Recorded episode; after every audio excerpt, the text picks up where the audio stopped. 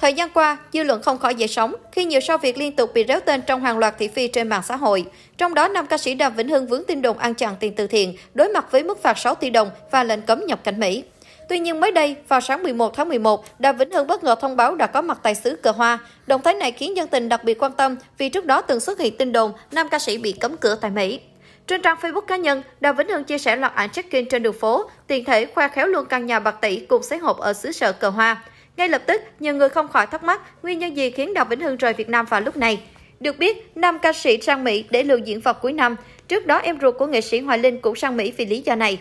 Dòng ca xin lỗi tình yêu hào hứng chia sẻ, sáng thức dậy ở một nơi xa nhưng không hề lạ. Ăn mặc như thế này có được tính là trend không ta? Hưng đã có mặt tại Mỹ rồi nha các tình yêu ơi. Các đêm diễn tại Mỹ và Canada có hình Đàm Vĩnh Hưng trên poster, hoàn toàn là thật. Và Hưng được ban tổ chức xếp cho bài hát từ 8 đến 15 bài nhà các fan yêu dấu của Hưng. Mọi người yên tâm nhé. Bên cạnh đó, Đàm Vĩnh Hưng cũng đến kèm poster một loạt đêm diễn sắp tới. Theo lịch trình, các đêm nhạc của anh ở Mỹ và Canada diễn ra từ nay cho đến trung tuần tháng 12.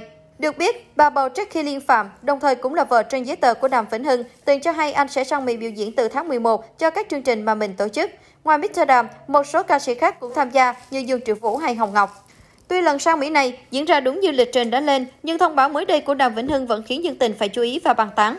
Bởi lẽ hiện vụ lùm xùm lời qua tiếng lại cũng như kiện tụng giữa anh với bà Nguyễn Phương Hằng, CEO của công ty cổ phần Đại Nam vẫn chưa đi đến hồi kết. Theo đó, cuối tháng 8 vừa qua, bà Hằng gửi đơn đến phòng PC02 tố Đàm Vĩnh Hưng có dấu hiệu chiếm dụng tiền từ thiện trái phép thông qua việc dùng tài khoản cá nhân nhận tiền từ thiện của Mạnh Thường Quân. Theo bà Hằng, trong quá trình kêu gọi tiếp nhận tiền từ thiện, ông Hưng không tự minh bạch, không công khai, không công bố kịp thời rõ ràng chứng từ việc sử dụng nguồn tiền từ thiện để các mạnh thường quân được biết.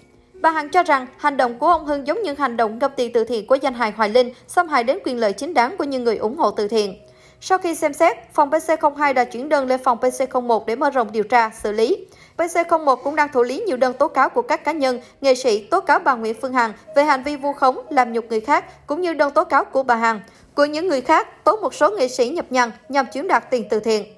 Đến tháng 9 năm 2021, Đàm Vĩnh Hưng thông báo đã làm đơn tố cáo bà Nguyễn Phương Hằng, CEO Đài Nam. Theo đơn tố cáo, nam ca sĩ cho rằng trong thời gian qua, bà Hằng đã lợi dụng các tính năng của mạng xã hội, phát sóng trực tiếp và sử dụng ngôn ngữ phản cảm, tục tiểu để xuyên tạc, chửi rủa, xúc phạm danh dự, nhân phẩm của nhiều cá nhân, trong đó có mình. Do những lời phiến diện của bà Hằng, rất nhiều người đã vào trang cá nhân, gọi điện thoại, nhắn tin để chửi bới, xúc phạm, khiến cho cuộc sống của nam ca sĩ bị xáo trộn, tinh thần bị ảnh hưởng nặng nề. Đặc biệt, Đào Vĩnh Hưng còn bị ảnh hưởng về kinh tế đến các đối tác, nhãn hàng mà anh đã đang chuẩn bị ký kết hợp đồng quảng cáo, truyền thông. Trong quá trình làm việc, Đào Vĩnh Hưng đã cung cấp hồ sơ tài liệu và các giấy tờ cần thiết theo yêu cầu của điều tra viên.